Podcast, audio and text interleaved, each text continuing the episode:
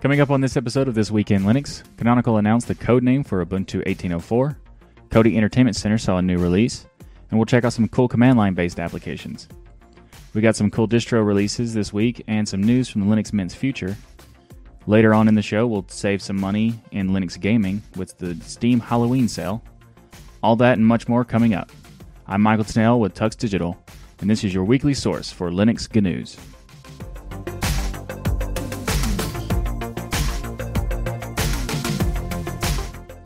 This episode of This Week in Linux is sponsored by the Tux Digital community, or to be more specific, the patrons who help with the expenses of the show in the Tux Digital Patreon. If you'd like to help out with the show, you can visit patreon.com slash tuxdigital and check it out. If you don't think you can afford, contribute much, just want to be clear that even $1 a month is incredibly appreciated. And I plan on trying to buy some new equipment for the show. So if you're able to become a patron at all, it would be a ton of help and very much appreciated. This week we saw a maintenance release for Kodi 17.5 Entertainment Center. This new release includes an update to FFmpeg 3.1.11 and now supports Retina displays. Uh, they've also included a lot of bug fixes and things like that, but mostly it's just a maintenance release.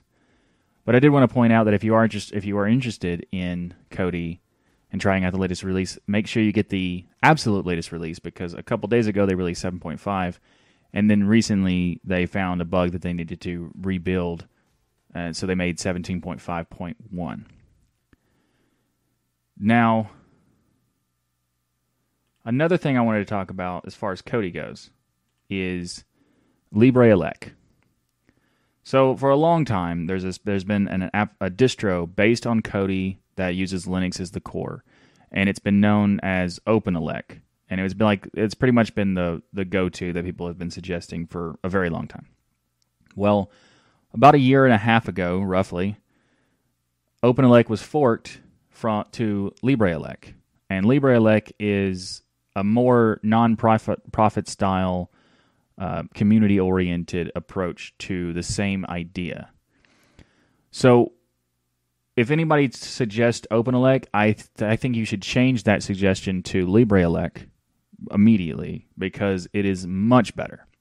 Not only is it much better as far as features, it's more useful because they provide a lot of cool tools. Like their installation tool is really cool because you can just install this tool on a, a USB drive or something, and then automatically download the ISOs for that particular device while you're installing. It's it's really cool. And another thing is that LibreElec is much faster to update than OpenElec. OpenElec has not had a release since June of this year. There's been multiple Kodi releases since that time, but OpenElec has not had any. LibreElec's latest release was today. Of recording this this episode, they released the they released the latest version of Libre LibreElec two days after the latest version of Kodi was released. That is impressive. So if you're definitely if you're looking for a a distro to use as an appliance for you know like a Raspberry Pi or something like that, absolutely check out LibreElec. AnyPaste is command line file sharing utility that automatically picks the best host for your files. It supports many services by default, and it also is extendable for those who want to make their own plugins for uploading to different services. You, what's cool about it is that you can say any paste and then put the file, the, the path to that file, whether it's in the same folder you're running, like your home folder, or if it's wherever in the file system. And then it will just auto detect based on what kind of file it is. So if it's a video, it uploads to video sites, but not like YouTube, but more like SendVid, stuff like that. Um, and if it op- if it's an image, it'll upload to like an image site like Tiny Image or Imgur if you want. But Imgur's not supported by default. You could, but you could make an extension for that. So it's not a it's not an application per se. It's a shell script. So there's the, the installation process for installing it is a lot is a bit different than most applications I've covered on this show. And you can find that link in the video the video description in the show notes. Lightworks Video Editor 14.1 beta was released this week with over 130 30 improvements and bug fixes from version 14.0. I've tried version 14.0 in the past, actually just a few days ago, and it's quite good. There's a bit of a learning curve still that I'm dealing with. I mean, it's not as bad as it used to be because 13 and older, the interface was chaotic to be nice about it. so the learning curve is a lot less than it used to be, but it's still a little quirky in certain cases. And I'm a fan of Kdenlive, so I'm still going to use Kdenlive for all of my editing at this point. But I do like to give other editors a chance when they come out with new versions. So we'll see how Lightworks holds up to the uh, competition. RTV, or Reddit Terminal Viewer, was released this week for version 1.19.0. Reddit Terminal Viewer is pretty much exactly what you think it is. It is a viewer or content display of Reddit in your terminal. It's using Python and the curses library for the display. It's actually pretty cool because it's a very, very fast method of browsing Reddit. And the, the really cool thing about it is that when you do when you do use RTV, it has a threading system. So, like you can see in the screenshot, that it actually displays threads underneath each other, just how Reddit would, but in your terminal. So, it's pretty cool. And if you're a fan of the terminal applications and you're a fan of Reddit, definitely check it out. This week, Ubuntu announced that they have released new snaps for the GNOME applications, the GNOME stack. And now, if you're not aware why this is actually important, it's because GNOME apps have notoriously unmaintained in pretty much every distro, and it's because GNOME apps don't require they don't require they don't provide their own packages. They allow all distros to package all of their apps, and that what that's that's fine in general. But what that means is that the latest versions of applications are never packaged for older distros. So, for example, like an LTS distro of 1604 never get an update to Epiphany or GNOME maps or you know cheese or anything like that. You would you'd never get that. So for the forever, the entire existence of GNOME, that has been a problem. If you use any of these applications, you'd have to use a distro that's a rolling release or something to get those applications or get those updates. Now, this is cool because Ubuntu's turned all of these apps into snaps using the new snap like the GNOME 326 runtime snap. And they've already made it so that 29 out of the 35 GNOME apps have been updated with snaps. So you can just use them right now on any distro and any version distro that supports snaps. The Cozy audiobook player was had a release this week, a new version, and I thought it was pretty cool to check it out because it's got a lot of interesting things that I've wanted in a player for a very long time for not only audiobooks but also podcasts and things like that. So for example, it has playback position saving. So it like as soon as you stop using the application it'll just save where you were. That's really good and that's something I would I've always wanted for a desktop version. I mean, I've had it for my phone, but it's definitely nice to see in some in a desktop version. Then they've also added a, a 10 second rewind function, which you can just automatically click back 10 seconds so you can, if you miss something, you can go back quickly without having to, like, you know, randomly jump. Um, there are some issues, though. It doesn't support um, certain types of formats like M4A and M4B, as well as Audible. But naturally, supporting Audible, it makes sense. Not supporting Audible makes sense uh, because they're DRM'd. But there's also a couple features that they do not have, but they have announced that they are coming. Is playback speed control, so you can increase the speed of certain types of content, like certain audiobooks. I'm not uh, whether you certain in the sense of like what you'd want to skip and what you like, what you want to speed up, what you don't. Not like it's only specific types or anything. But it's really cool to be able to increase your speed, playback, and they're also adding a search timer. What? No, they're adding a sleep timer and search. For some reason, it came out exactly. Anyway, anyway. So sleep timer and search. Um, so this is a pretty cool uh, application, and I look forward to giving it a try. I haven't tried it yet, but it is something that I am interested in because I do listen to audiobooks and podcasts quite a bit. But that play that playback speed control is pretty much a requirement for me. So I hope that comes out pretty soon. The CDLA, or the Community Data License Agreement, was announced by the Linux Foundation this week. And the CDLA license, is, uh, are there's two licenses, and they offer an effort to define a licensing framework to support collaborative communities built around curating and sharing open data. Basically, it's like the GPL for data sharing. Now they they didn't really go into like super detail as like what kind of data they're referring to, but it just seems like just you know data collection in the the current space of the cloud computing infrastructure. Data collection is pretty rampant, really. So, at this case, at least they can make it where you can get more access to it and be more transparent about it. So, this does sound pretty good.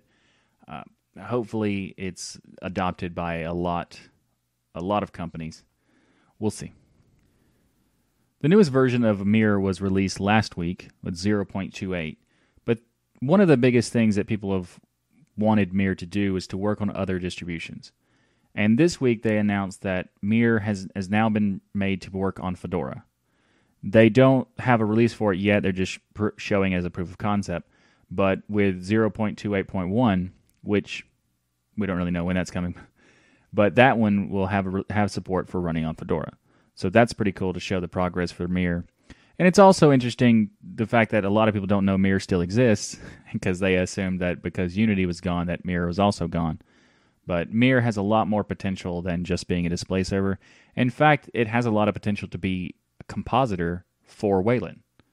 So there are some DEs that are considering adopting Mir as the compositor for future releases. So that's interesting too. But I just wanted to show that Mir is not just for Ubuntu anymore. So that's pretty cool.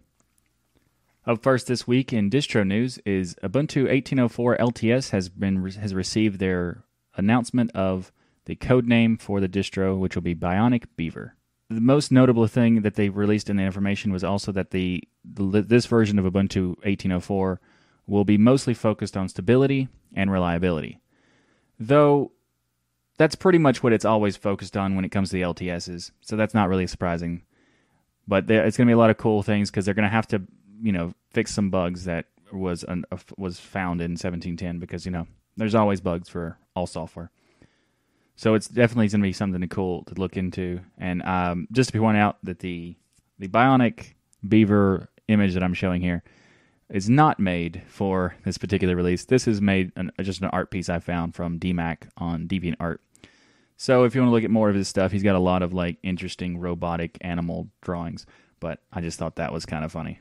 So anyway, Ubuntu 1804 is supposedly will have Linux kernel 4.15, and they're planning to have GNOME.328 when it releases the month prior.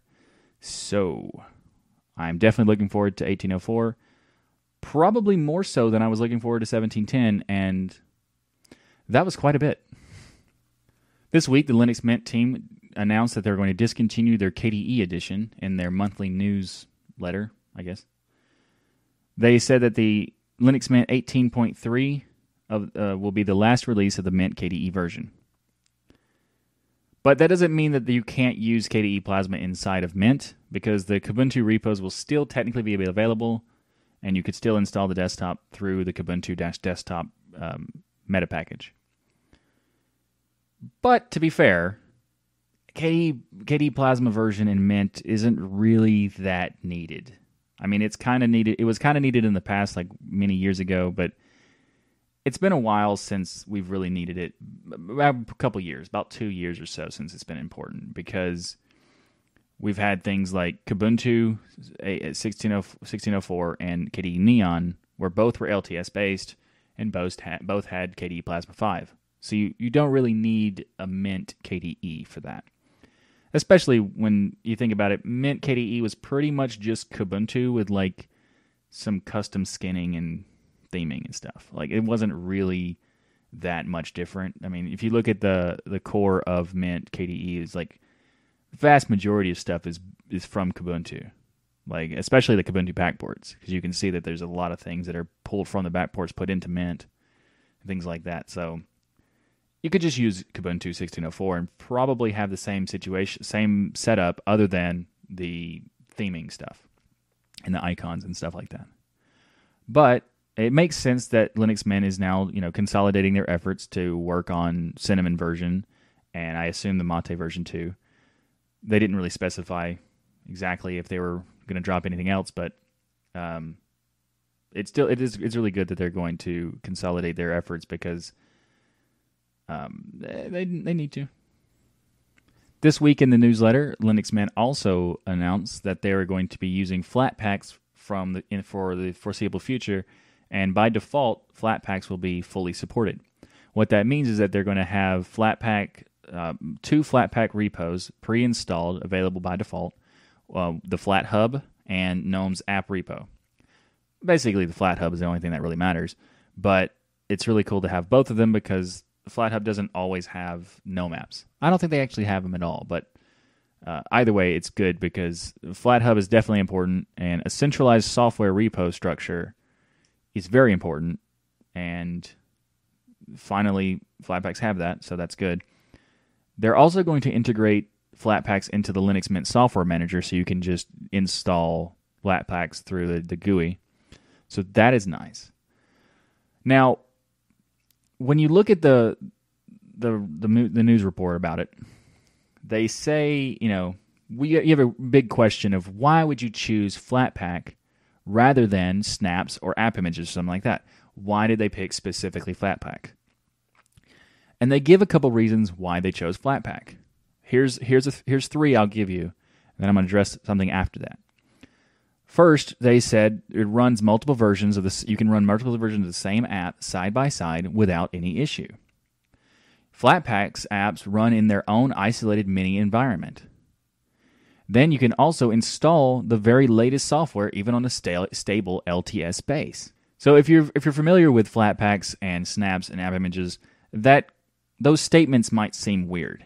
If you're not familiar, they're weird because all of those things also apply to snaps in every way. If you look at all of the stuff they, they mention in their notice the, in the announcement, everything they talk about that applies to Flatpaks and the reasons why they chose Flatpaks also apply to snaps. So they didn't address why would they pick snaps, I mean Flatpaks instead of snaps. They just this is why we're choosing Flatpaks. So unfortunately, we don't really know why they pick Flatpaks over snaps, and uh, hopefully they will announce why at some point. But to be honest, Mint is not known for being very transparent with their information. So might be a while before we know for sure. CAINE, I think it's pronounced CAINE. 9.0 Quantum operating system was released this week. And CAINE stands for Computer Aided Investigative Environment. So it's a distro it's a really cool distro that it's for digital forensics and recovery. So I just I just want to include this because this is really interesting and it's a lot of powerful tools that I'm not familiar with a lot of them. Uh, I have used TestDisk and like photo recovery and stuff like that. So that's cool, but there's things in here that way above my head. So I'm gonna have to try out try it out and like learn some of this stuff because this looks pretty cool and very useful. It also has some Windows tools that you can like repair Windows things like that. So anyway, this is pretty cool. It's based on Ubuntu, uses Mate, CAINE 9.0 Quantum. Antix 17 was released this week. I'm to mess this up probably. The code name for it is Heather Heyer. I, don't think it's Hayer, but maybe maybe it is. I don't know. Anyway, uh, Antix is an interesting distribution because it's it's this latest version is based on Debian 9.2. But the biggest probably the biggest thing about Antix is that they're systemd free. So if you don't like systemd, this might be a good distribution to check out. I, I there's also like things like Devuan that are systemd free, but Devuan for example doesn't have systemd it's Debian without systemd, but it's also Debian Jessie, so it's really old and all the packages are really old. Whereas Antix is Antix 17 is Debian 9.2, so it's very up to date. And a very cool aspect about it is that if you want to use like Debian testing or Debian SID, you can do so inside of Antix. You just need to change an uh, optional repo setting so that you can use you know even more up to date packages. So that is pretty interesting. And if you're if you're curious about Antix, they use they're just a web web manager distribution, but they have four options for that. You have uh, IceWM, Fluxbox, JWM, and Herbstluft web window manager. So give Antix 17, uh, give it a try, and let me know what you think. The All Systems Go 2017 conference was uh, was this week, and they just now released videos for the keynotes of the conference. Now, some people have said that this is the systemd conference, but it's not really a systemd conference. It's an open source community conference for low level user space technologies, which that basically means like yes, technically systemd is one of those things, but also containerizations and things like that, like Kubernetes, stuff like that is also a part of this conference. So it's not like it's not like the systemd conference, but it is like there's a lot of focus on systemd in this conference. So, you know, what better way to end a topic, you know, to transition from one topic to another than to talk about a distro that doesn't want systemd and a conference that heavily involves systemd. Purism's Librem 5 campaign, crowdfunding campaign, has ended this this week, and they raised over 2.1 million dollars. So that their their total campaign wanted 1.5 million dollars, and they reached a over 140 percent above their their end goal. Uh, it's kind of small on my screen, so let's say it's one. It's 143.52. I think that's what that says. Anyway, uh, they also announced this week that the Librem 5 will include a partnership with Nextcloud for end-to-end encrypted file storage and services. So that is pretty cool. Add that with the partnerships with GNOME and the KDE Foundation, or is it called the KDE? I don't think so. The KDE EV. Anyway, that doesn't matter. With the agree- with the agreement, the partnerships they made with Nextcloud now, GNOME, KDE, and I assume they're probably going to keep making more. Oh, they also have Matrix partnership too. They're probably going to do some more uh, community partnerships for different services and things.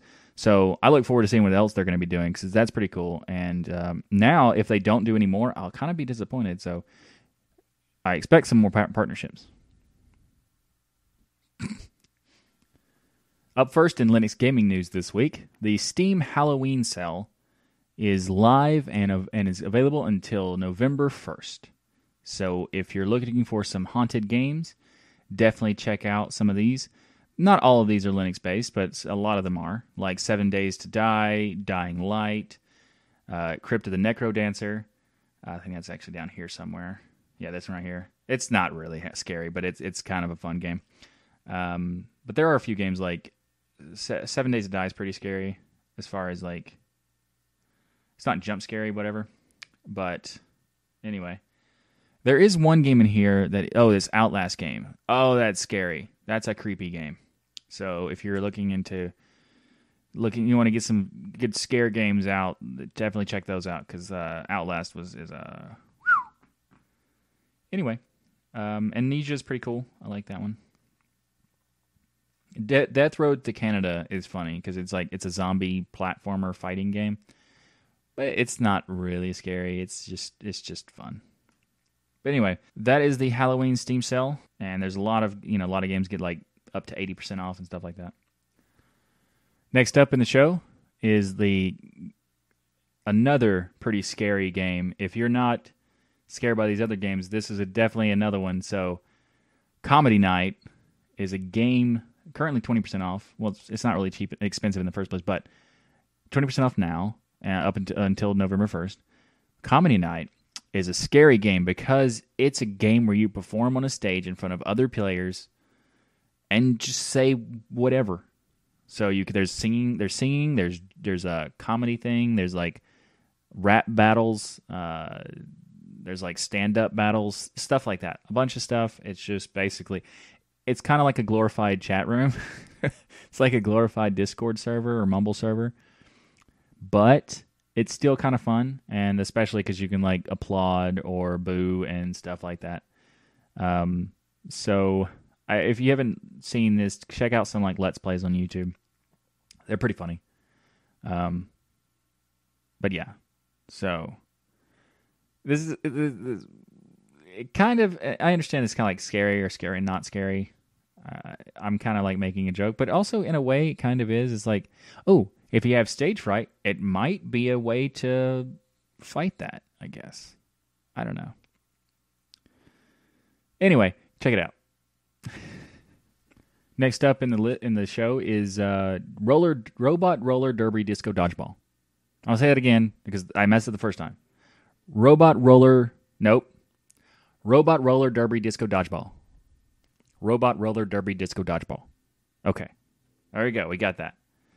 Um, Robot roller derby disco dodgeball is a game where you basically it's like a first person shooter, but you ride around with a robot throwing a disco dodgeball. uh, it's very it's very apt. The name is very uh, apt to the gameplay, but it's on sale for eighty percent off, so it's only like two dollars to play it. And um, I've actually been waiting. This is on my wish list. I, I can't really explain why I want to play this, but if you look at a, like the videos on the Steam page or on like YouTube, it does look pretty fun. Even even though it's also pretty ridiculous. Uh, but if you want to play it with against me, let me know in the Telegram uh, Telegram group, which is uh, dis- tuxdigital.com slash Telegram, or in the Discord server, which is tuxdigital, tuxdigital.com slash Discord. Another game that I'm pretty interested in playing that I'm not sure if I'm going to get because it's kind of expensive. Even though it's on sale for 20% off, it's still like $14 roughly. So it's kind of, I'm not sure, but it does look really fun. It's like the ultimate mini game game. Um, I've seen some people play it on YouTube, and it looks pretty fun anyway. So I might buy it. I might wait until another better sell. I don't know. Anyway, uh, if I do buy it, feel free to contact me in the Discord or Telegram as well. So, because you know, mini games without people to play with, probably not that interesting. but it looks like um, if you ever using, if you ever play this game called uh, Fusion Frenzy, which is like massive multiplayer, um, not massive, sorry, it's a multiplayer uh, mini game thing that I used to play a long time ago on the Xbox. Um, I think they still make it, but this game looks kind of similar to that, but also like very quirky and stuff like that. So I uh, I definitely want to play it, but we'll see how long I wait before I get it. the last topic on the show today is the news for the upcoming F1 2017 version for Linux. It'll be released on November 2nd, and it's going to support Vulkan by default. So that is pretty cool. I mean, it also works works with OpenGL as well, so it's not like just Vulkan, but very cool that you can have Vulkan support. So if you're into racing games, especially F1 games, definitely check out uh, F1 2017. Um, I'm I'm interested in playing racing some racing games, but I don't know. These these F1 games look like they're more difficult than I'm good at, so I don't know. I might even do it anyway, just like stream it you know, stream it on the YouTube channel or on Twitch or something just to show people how bad I am at racing games. we'll see.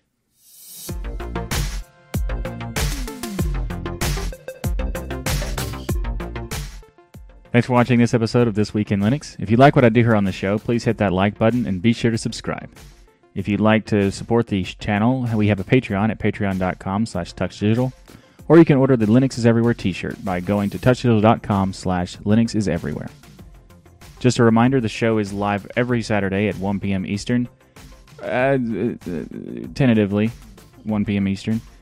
So join us in the live chat room to discuss all the latest news for the Linux news of each week. Thanks for watching. I'm Michael Tunnell with Tux Digital. And as always, keep using, learning, and enjoying Linux.